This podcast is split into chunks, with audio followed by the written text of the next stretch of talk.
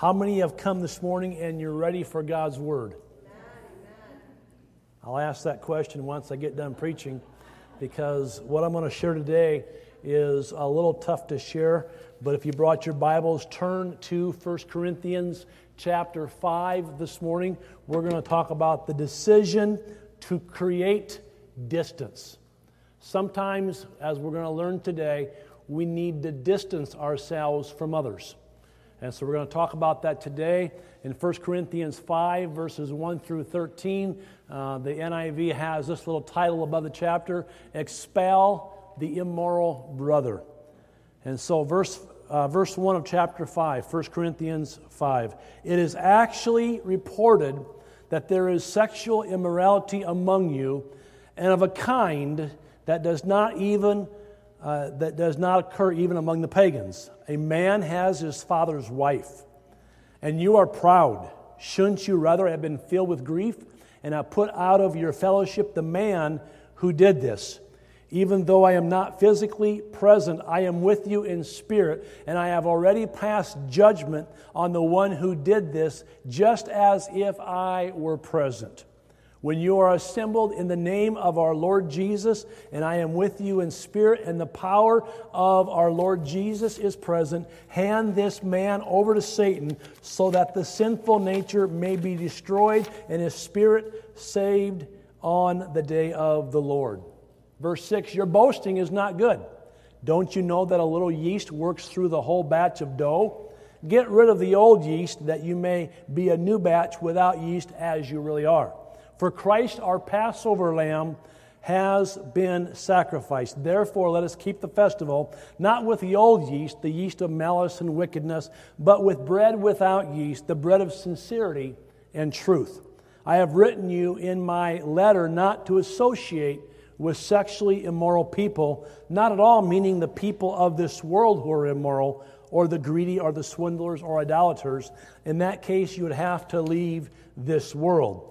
But now I am writing to you, or I'm writing you that you must not associate with anyone who calls himself a brother, but is sexually immoral or greedy, an idolater or a slanderer or a drunkard or a swindler. With such a man, do not even eat.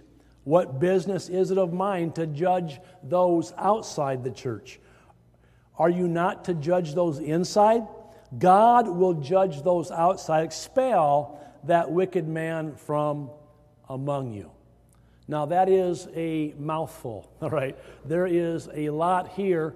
And as I was studying this past week, it hit me, you know, we're going to talk about the topic of sexual immorality today, but Paul also deals with it in chapter 6. Chapter 10 talks about marriage in chapter 7. And so I'm reminding myself that I don't have to cover everything there is to be covered, I guess, in, in this chapter because more is coming as well. But, but I do know that whenever I preach on a book of the Bible, at some point I come to a section such as today's uh, section and I will ask myself, why in the world are you preaching from this book of the Bible, you know?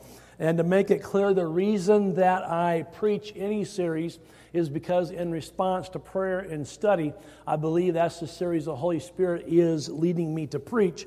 But that doesn't change the fact that sometimes what I preach on is difficult to preach. Let me put it that way. It's a challenging text, be sure. And today's text is right there, not only because it addresses a situation that isn't really pleasant to preach on, but it also presents the challenge of, well, how do we apply this to our context? How do we apply this to our church, our ministry, our lives, when, to my knowledge, uh, something like this is not happening at this current time? And so, does this really say anything to us at all? We know that Paul was saying to the church in Corinth, you know, he was dealing with fornication, with sexual immorality. He was writing about a report of a, of, of a situation in the church in Corinth where the church, the leaders of the church, refused to deal with the offender. Now, he declares that the church, as a holy people, must not permit, must not tolerate immorality among its members. And I thought about this this past week. I'm thinking, if there were more pastors in America alone that would preach the Word of God and not worry about expediency or who I'm going to step on, you know, what toes I'm going to step on or whatever, I think the church would be further off. All right, just an observation.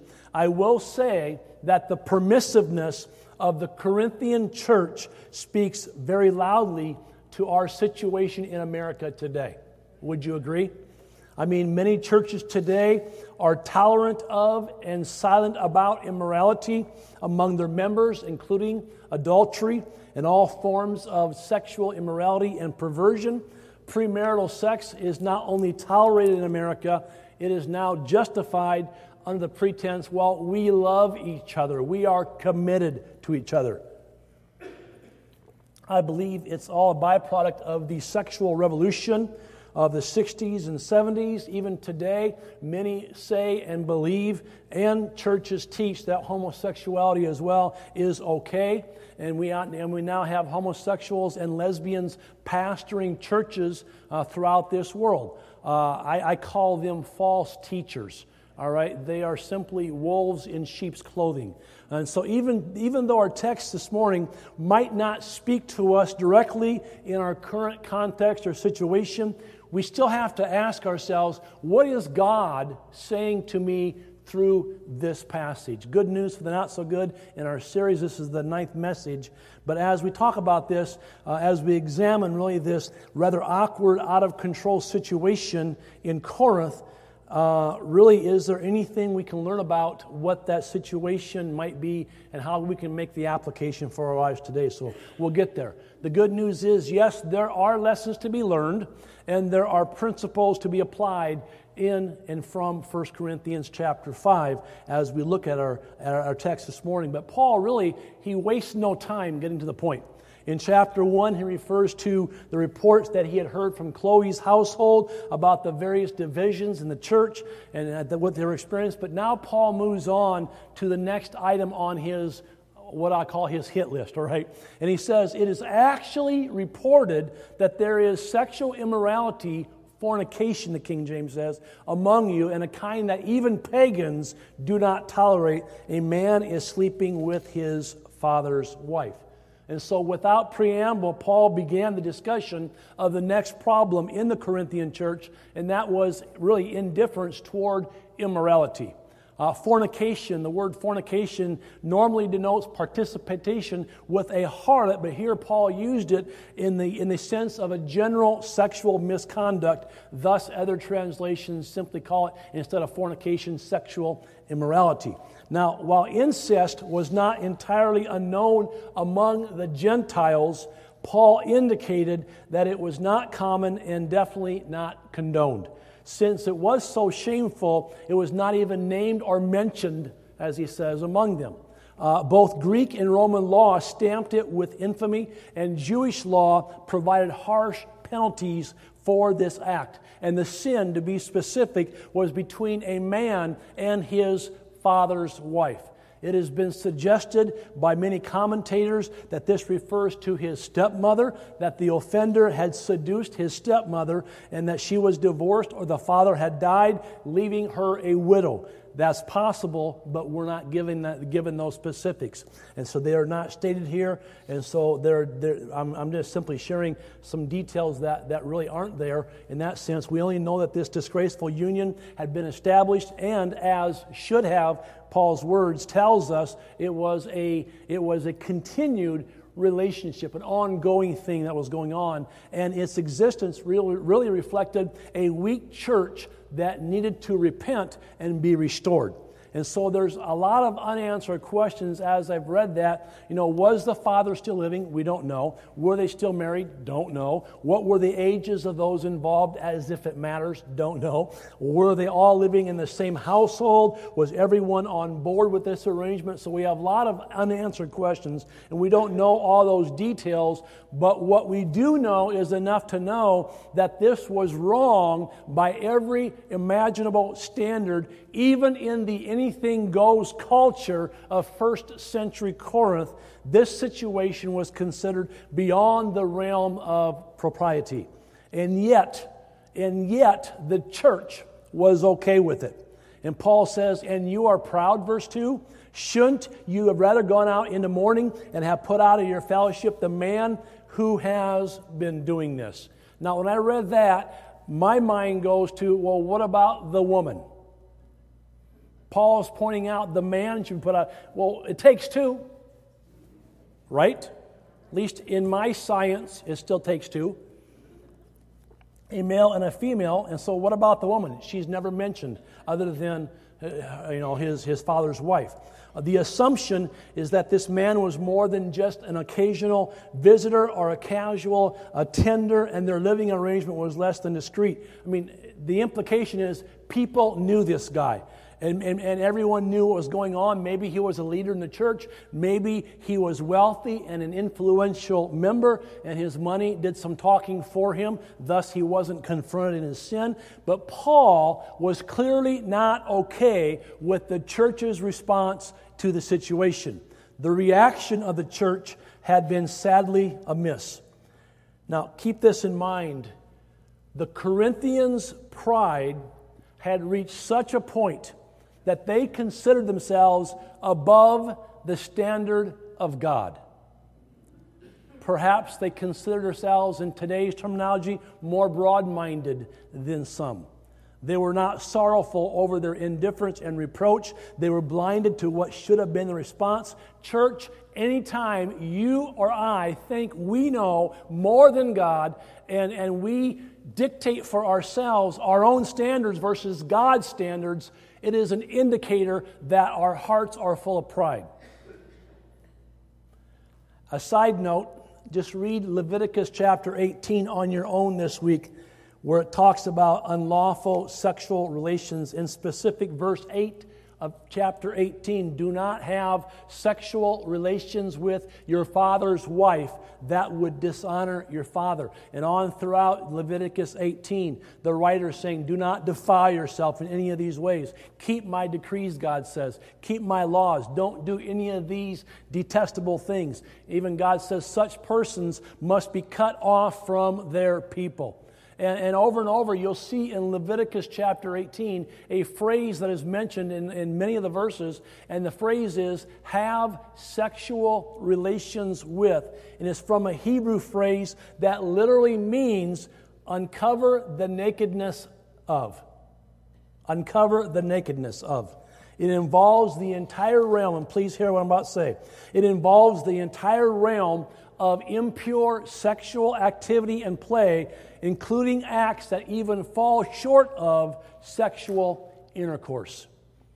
Thus, any kind of sexual activity involving the uncovering of the nakedness of another person who is not a lawful wife or husband oversteps God's boundaries of purity and is in serious sin against God and His law. I know that young people today will say, well, as long as we don't go all the way. Well, according to God's word and God's standard, Leviticus 18, even the uncovering the nakedness of can lead then to living in sin. Now, here's the biblical bottom line. All right, I want to be very plain here. I'm not going to mince words.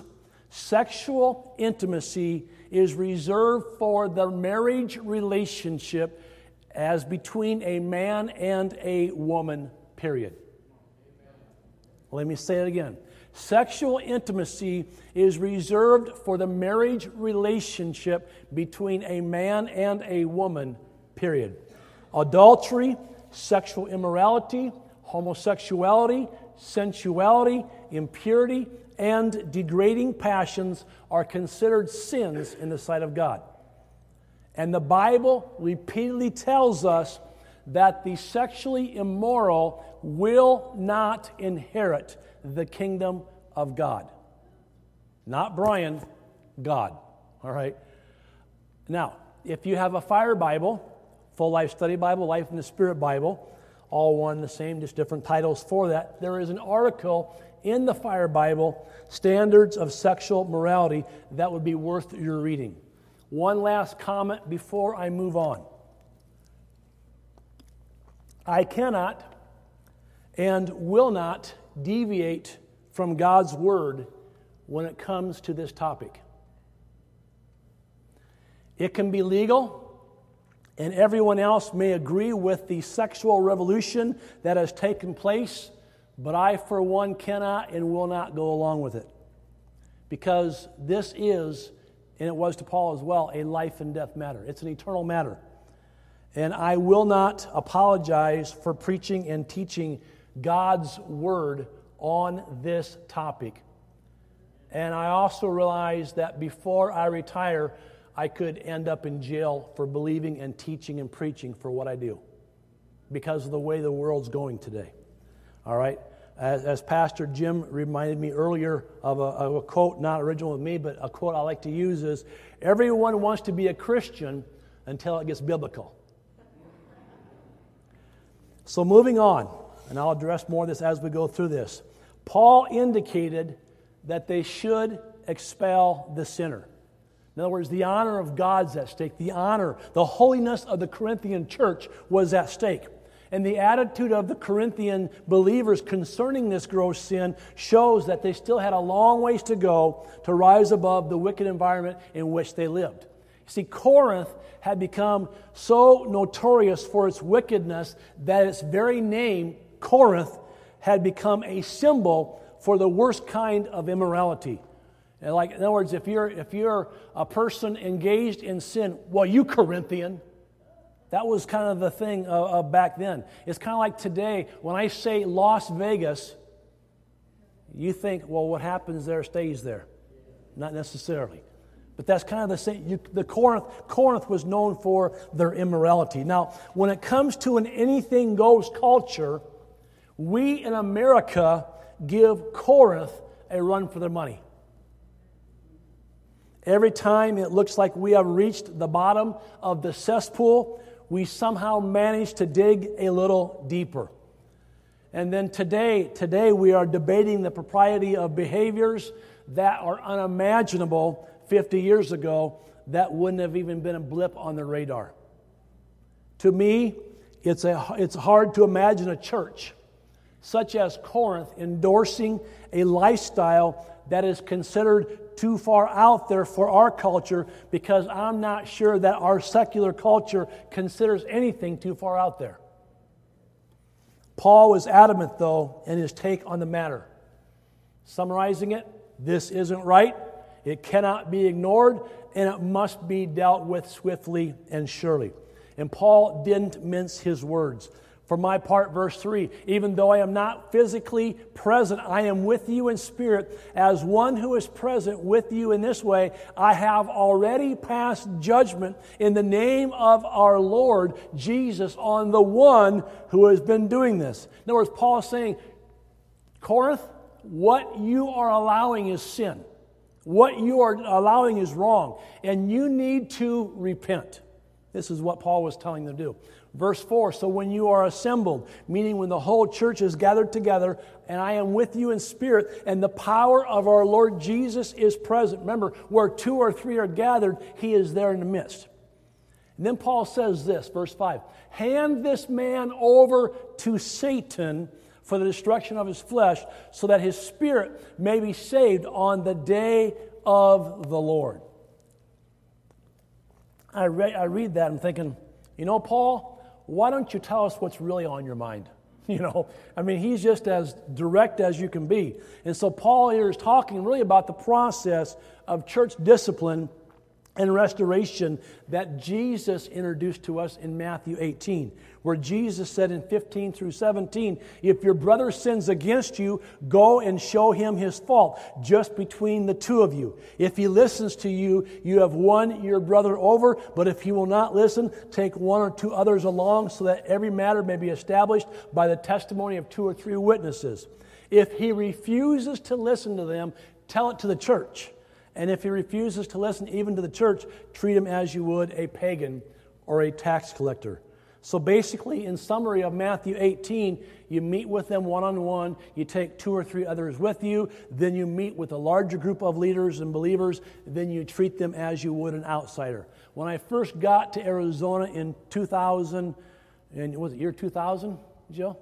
And it was shortly thereafter that Pastor Jeff Peterson, at that time pastoring Red Mountain Christian Center, took me out for lunch, kind of get to know the presbyter. He was the presbyter of our section.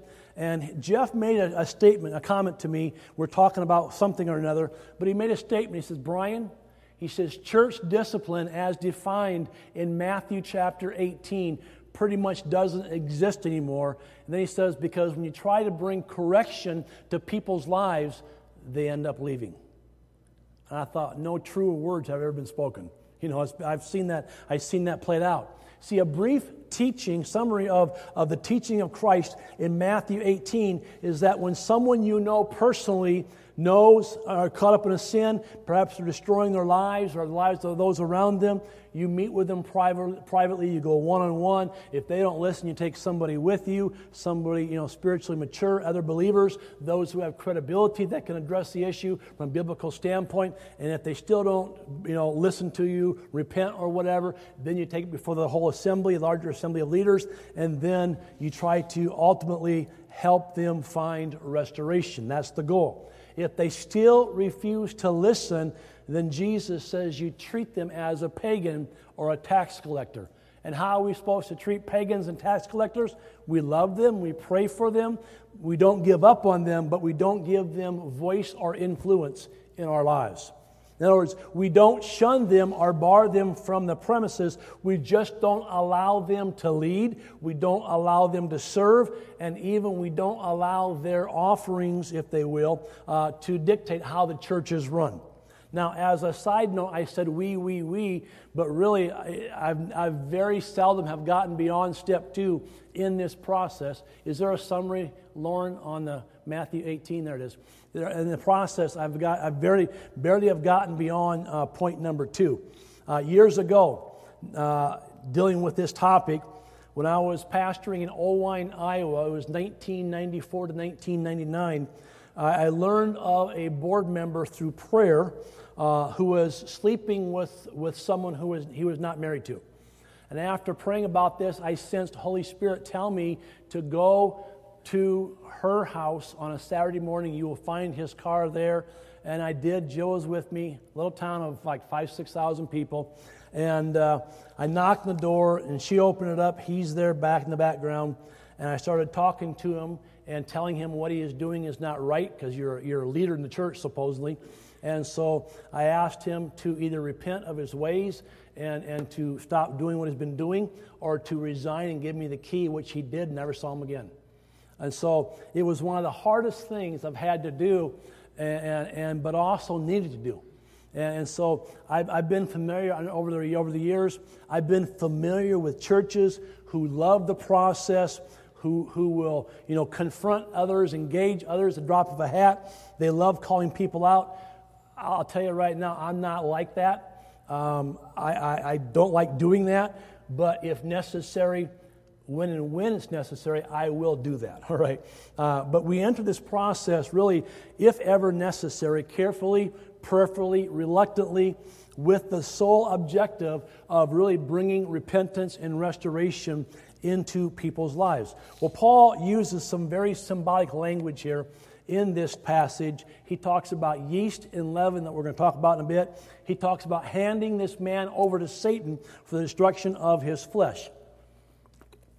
Once again, that's a metaphor. He is not talking about an actual ritual where we invite the devil to come in and take over from here. You know, we're not talking about that. He's talking about the same time, about the time when we have to step back at, at times. We have to separate ourselves from someone. We have to stop, listen to me, we have to stop intervening and stop enabling and let them experience the natural and inevitable consequences of their sinful behavior. There is a sense in which, and I want you to follow what I'm saying here, there is a sense in which that God doesn't immediately punish sin because he doesn't need to. In other words, sin brings about its own punishment. The inevitable and unavoidable outcome of sin is never pleasant, but always bad. It's never good. I mean, I have never ever heard someone say, you know, the pieces of my life all fell into place as soon as I started sinning. They don't say that. Usually, when people are left to their sin, it will take them farther than they want to go. It'll cost them more than they want to pay, and it'll keep them longer than they want to stay. You've heard the old adage. But no one has ever said, Well, I started doing this wrong thing, and man, my life's been great since. No one has said that. Sometimes we find ourselves at a point where we have to create distance between ourselves and that person who insists on wreaking havoc in their lives and in the lives of those around them. We have to say, you know, since you're not willing to make an effort, since you're not willing to listen to anyone else, I have no choice but to let you go your own way, come what may. Now, that, my friend, is a hard decision. It's a tough decision. It's called tough love. And when we make that decision, it feels like the end of the line, but it isn't necessarily because there is hope. Fortunately, as I said, right now in our church that, I, that I'm aware of, we don't have to take these uh, drastic steps, but if needed, we will. Years ago, also here at BCF, and I could write you a book on some of these stories. We had some missing items I was looking for one day. It was a used soundboard for like for audio for a sanctuary, the old one from here, uh, some huge speakers and a TV. And again in prayer, Holy Spirit spoke to me and said, "It was this person.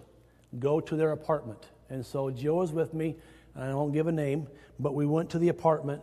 I confronted this person. Did you steal this stuff? The Lord showed me in prayer that you did. And he confessed, Yes, I did. I want that stuff back. Well, I can't do that because I already sold the soundboard, I already sold the speakers. Do you still have the TV? Yes, I got TV. I want that back, and that TV is still someplace on premise We got the TV back. And then I said, I want restitution for what you stole, or I will get the, the, the, the police involved and you'll be answering to them because you are a thief. And so basically, um, the next day, I got a call from his dad. And his dad was very apologetic for his son's behavior and said the check is literally in the mail for whatever. It was, it was very generous. I, thought, I knew it was generous. But here's the, what you don't know the person that stole the equipment was our former worship leader, and his dad was an Assembly of God pastor in California, which I didn't realize that apart. And, and here's the thing I kept him out of jail that time, but I should have let him go to jail because about two years later, we saw on the news he was picked up in Oklahoma because uh, his mom and him ran a, ran a charter school, and he was peeking in on the teenage girls in their situation, bathroom, whatever, and he was arrested. And last I heard, he was doing prison time. All right? Um, I probably delayed that and probably should have pressed charges to begin with. But anyway, I share all that to say I'm not afraid of confronting people. I don't like doing it. Most of us don't. But I will do it if it's needful and necessary. Now, as individuals, there may be times when we do have to take such steps with family members or friends or coworkers and so on. Situations where we have to create distance between ourselves and them until they, they get things lined up in their lives. And so, that is all introductory. In the next few minutes before we close, I want to give you three takeaways from our text to keep in mind that even though we might, not, might not find ourselves in their situation today, we can still learn and have some takeaways from 1 Corinthians chapter 5. The first one is this even in the midst of a hopeless situation, there's always hope. There's still hope. What did Paul say? Hand this man over to Satan for the destruction of the flesh, so that his spirit may be saved on the day of the Lord. Now, in the natural, I'd be inclined to say, hand that person over to Satan so he can burn in hell for all eternity. Hand this person over to Satan because God's finished with him and wants nothing for them to do with him. But instead, Paul seems to be saying, you know something? Even though this is wrong, even though this must be dealt with, there's still hope for the man, so that his spirit may be saved on the day of the Lord. Once again, our end goal, our end game needs to be restoration, needs to be healing. Paul's saying, hey, I know what's going on, and we're going to address that. And yes, you can turn him over to the flesh and this and that and to Satan, and hopefully he'll, he'll get a wake up call in that, but hopefully his, his spirit will be saved, restored into a right relationship with God. Now, some commentators suggest that Paul had in mind the idea of letting the flesh go as far as it could go in Satan's realm, and then the sinner would remember God's goodness and return. Always keep in mind that the intent of the sentence is to bring the offender back to Christ. On that day of the Lord, when every man's position shall be finalized, that ultimately that person would stand with the company of the redeemed. Also, one more note to be added. In this account, Satan was pictured as subject to God, and it's clear that God will gain final glory in every situation. Church, always keep in mind that Satan's power is limited and must serve the purpose of God, which is always redemptive. And so Paul was faithful to keep his priorities straight in this matter, in loving the sinful and yet preserving the church. Over the years, I've known parents who have had to create separation with their grown children. I've known children who have had to do the same thing with their adult parents. I recently read of a young man who had bailed out his father, I mean, literally posting bail numerous times, more times than he could count. He finally reached a point where he had to come and say, Dad, I cannot be your enabler anymore. I'm saying goodbye once for all. Man, when you do that, it, it hurts. It, it, it's hard to do. It's, it's so final, uh, and sometimes it is. But yet, sometimes it's not. To quote Yogi Berra, it ain't over till it's over. You know, there's still hope. There's still hope, even for the worst of, of situations, even for the vilest of sinners and offenders. And so, parents and grandparents and children, there is still hope for your family. Amen. Here's the second takeaway. Number two, we need to be mindful of sin's corrupting influence. Verse 6, Paul says, Your boasting is not good. Don't you know that a little leaven, a little yeast leavens the whole batch of dough? Now, this was a common expression, reference in Jewish literature. Leaven symbolizes an evil influence. It refers to the substance, typically yeast, that's used to produce fermentation in dough and would then cause the bread to rise in preparation for baking. In other words, to bake bread, for those of you that bake bread, it only takes a very small amount of yeast, leaven, to make the whole lump of dough rise. My wife occasionally makes homemade caramel rolls. If you've had them, you know they're good. You can see on the PowerPoint photo a picture of our wood burning stove. We'll get the fire going, let it stoke down just so it's coals, and put that elevated above on the wood burning stove to raise the, the, the dough. But she told me she uses, in a whole batch of dough, only two and a fourth teaspoons of yeast. That's a very little bit of yeast compared to the amount of flour that you're using. I often help her with the process here by when she cuts the rolls, I will place, place them then in the pan accordingly and always making sure the center rolls are the best rolls because I go for those first. Anyway, leaven, yeast. It only takes a small amount of yeast to make the whole dump, the whole lump of dough rise. We see this principle taught throughout Scripture. Even the smallest amount of sin can wreak havoc in people's lives. And when it goes unchecked and it's given the chance to work its way through the whole lump, all of a sudden it affects everything. Friends, we've seen this at work in our culture. An idea or a behavior becomes tolerable, and then it becomes permissible and then it becomes acceptable, then it becomes the new standard, and then it becomes cause for celebration, aka June Pride Month, White House lit rainbow colors. All right, it's celebrated.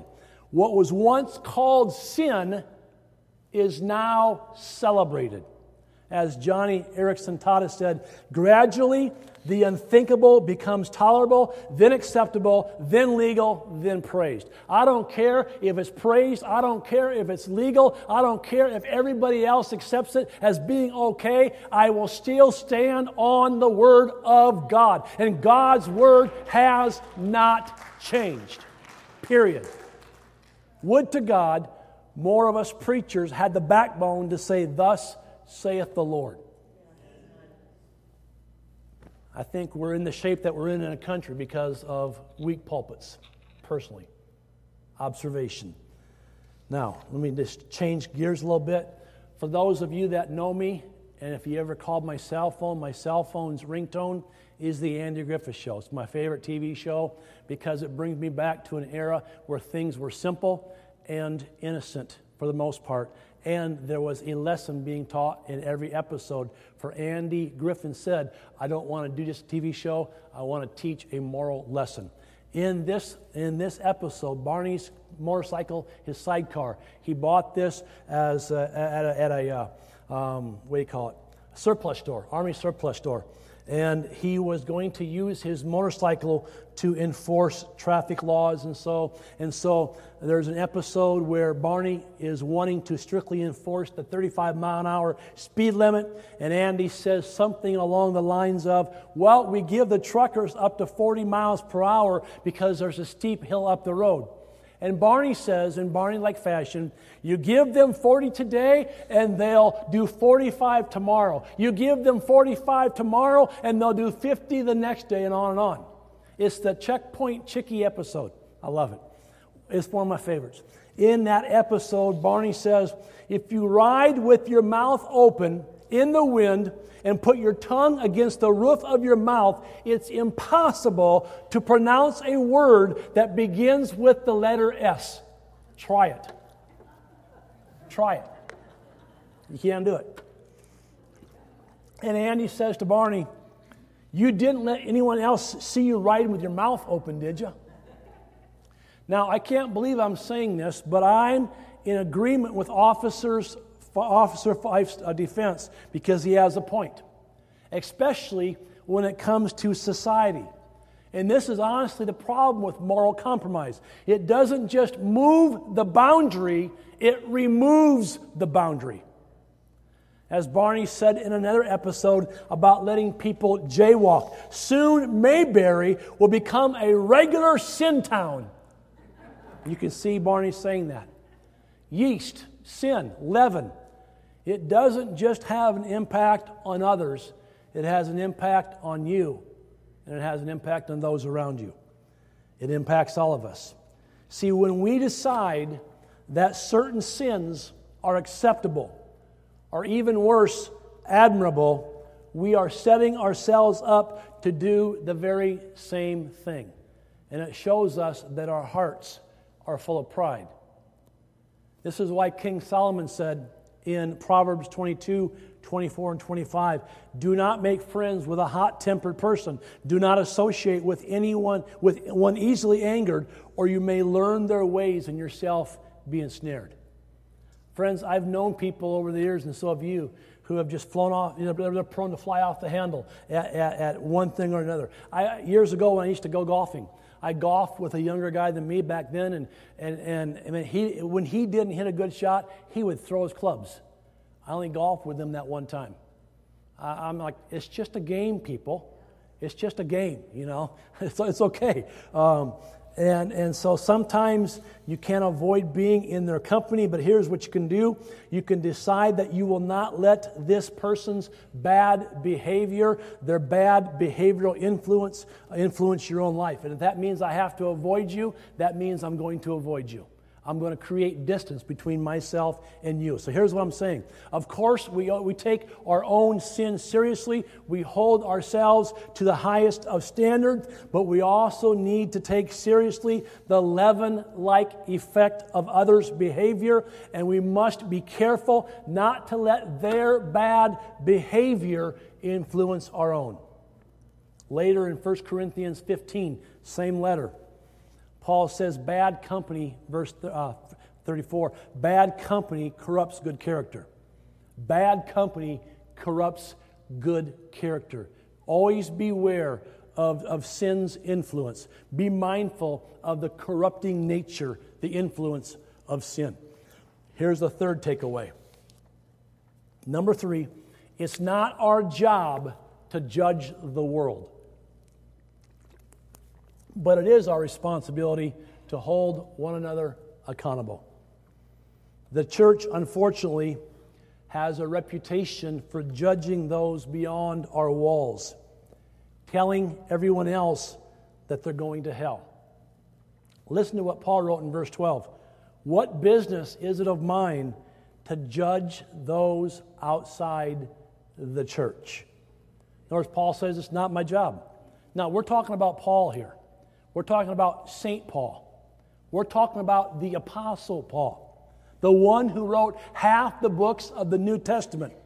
Friends, if it's, if it's not Paul's job to judge those outside the church, then it's certainly not my job and it's not your job.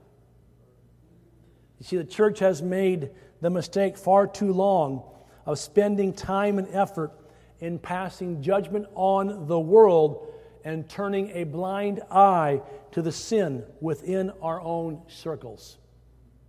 As Peter says, that's where judgment must begin within the household of God. What does that mean? We hold one another accountable. When we see someone close to us engaging in behavior that hurts themselves, that hurts those around them, with great care, with compassion, we lovingly intervene. We offer to help them. We want to find repentance and restoration. We want to find redemption. That's the business God's in, but it's not our job to judge because none of us can pretend we're perfect. As you hear me say often, we're all sinners in need of a Savior. It's not our job to judge, but it is our responsibility to hold one another accountable and even, if necessary, to confront in love. Now, as I said, it's not a pleasant task, but it's necessary. It's necessary for the good of one another, it's necessary for the good of the relationship, but it's also necessary for the good of the church. Let me close with a true story and a scripture. Years ago, about 10 years ago, I could look it up, have notes on it. I was counseling a couple. She was a member of this church who wanted to be married in this church and wanted me to officiate the wedding. Well, when it came time for the sex talk within the confines of marriage and premarital counseling, I found out that they were sleeping together. And so I had asked them, as I have with many couples over the years, to abstain from premarital sex until after they were married. And so they left that night out of my office and we had another appointment in a few days. They came back and they responded in our next meeting that they prayed about it and they felt that what they were doing was okay with God and they were okay with it. And they decided they didn't want to get married at this church or have me officiate the wedding anymore. And they left the church. I've seen this play out more than once too. I talked to the board about it because this was she was a member of the church and it was determined that myself and a board member would then meet with them and show them from Scripture that sexual immorality is sin, is wrong. But we never got to that point because, as I said, they left the church. I literally, I remember going back to that time, I literally wept over them and over their decision. My heart was broken inside. It was not an easy thing to do. But they decided to continue in their sin. Well, fast forward four or five years, and this is about four or five years ago, and Jill and I were in Winco, grocery store, up on Hampton Power, and I heard, Pastor Brian, Pastor Brian, can I talk to you? I turned around, we turned around, because no one really calls my name in Winco, and I saw this lady there, and she started to open up. She goes, I am so sorry for what I put you through. I was wrong. You were right. And since that time, I've repented. We're married yet. Everything is going good. We're attending church. We're, rec- you know, the, the sin's forgiven, whatever. But in all my years of pastoral ministry, this was the first and only time that that has ever happened. I'm glad that she came to her biblical senses and saw things from God's point of view and not her own. And so you say, well, does the process of Matthew 18 ever work? Yeah, it does sometimes. In fact, let's jump ahead to Paul's next letter to the church in Corinth, 2 Corinthians, if you want to turn there, chapter 2. 2 Corinthians chapter 2, reading from the New Living Translation. Verse 3, Paul says, This is why I wrote to you as I did, so that when I do come, I won't be grieved by the very ones who ought to give me the greatest joy. Surely you all know that my joy comes from your being joyful. I wrote that letter in great anguish, with a troubled heart and many tears. I didn't want to grieve you, but I wanted to let you know how much love I have for you.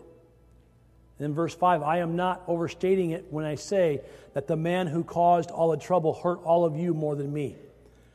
Verse 6, most of you opposed him, and that was punishment enough. In other words, the punishment was sufficient. Now, however, it is time to forgive and comfort him. Otherwise, he may be so overcome with discouragement. And so I urge you now to reaffirm your love for him. And the question I asked after reading that is could Paul be talking about the same man we're talking about in 1 Corinthians chapter 5? Most scholars would say yes. I mean, wouldn't it be great to know that the church in Corinth properly intervened, and this man was able to extricate himself from an unspeakable sinful lifestyle and then was ultimately fully restored to a right relationship with God and back in fellowship with God's church. I mean, wouldn't that be awesome? Also, note that forgiveness and love, that forgiveness and love were not given unconditionally to the offender. In other words, sin wasn't taken lightly, and the fear of God was present. And so Paul dealt with it. Now, whether the man in 2 Corinthians chapter 2 was the same man as in 1 Corinthians chapter 5, we don't know.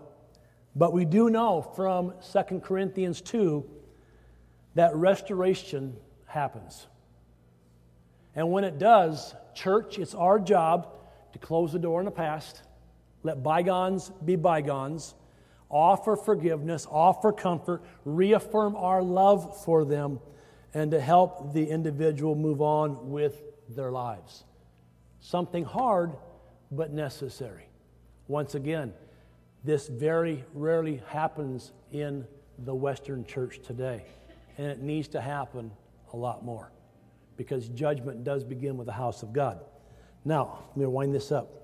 Creating distance between yourself and someone you love is never pleasant and it's never easy. But sometimes it is necessary for the good of all involved. Sometimes separating yourself from someone's behavior is honestly the best thing for them. And it's the best thing for you and the best thing for all of us. See, the goal is not to establish ourselves as better than anyone else, God forbid. It's not to justify our condemnation of anyone else. The goal is that we might, as individuals, and that we as a church would become more holy and more pure and more like Jesus Christ in every way. That means, at times, you do create that distance if need be. That means at times you do turn over to Satan at times saying, okay, God, this person's in your hands now. And God, may the end result be restoration. And maybe you're praying that for your family. We have family members, all of us. And, and let me just say it this way. Um, I'm just going to say, I'm going to say something, then I'm going to move on. Uh, at this time, we're going to stop the recording.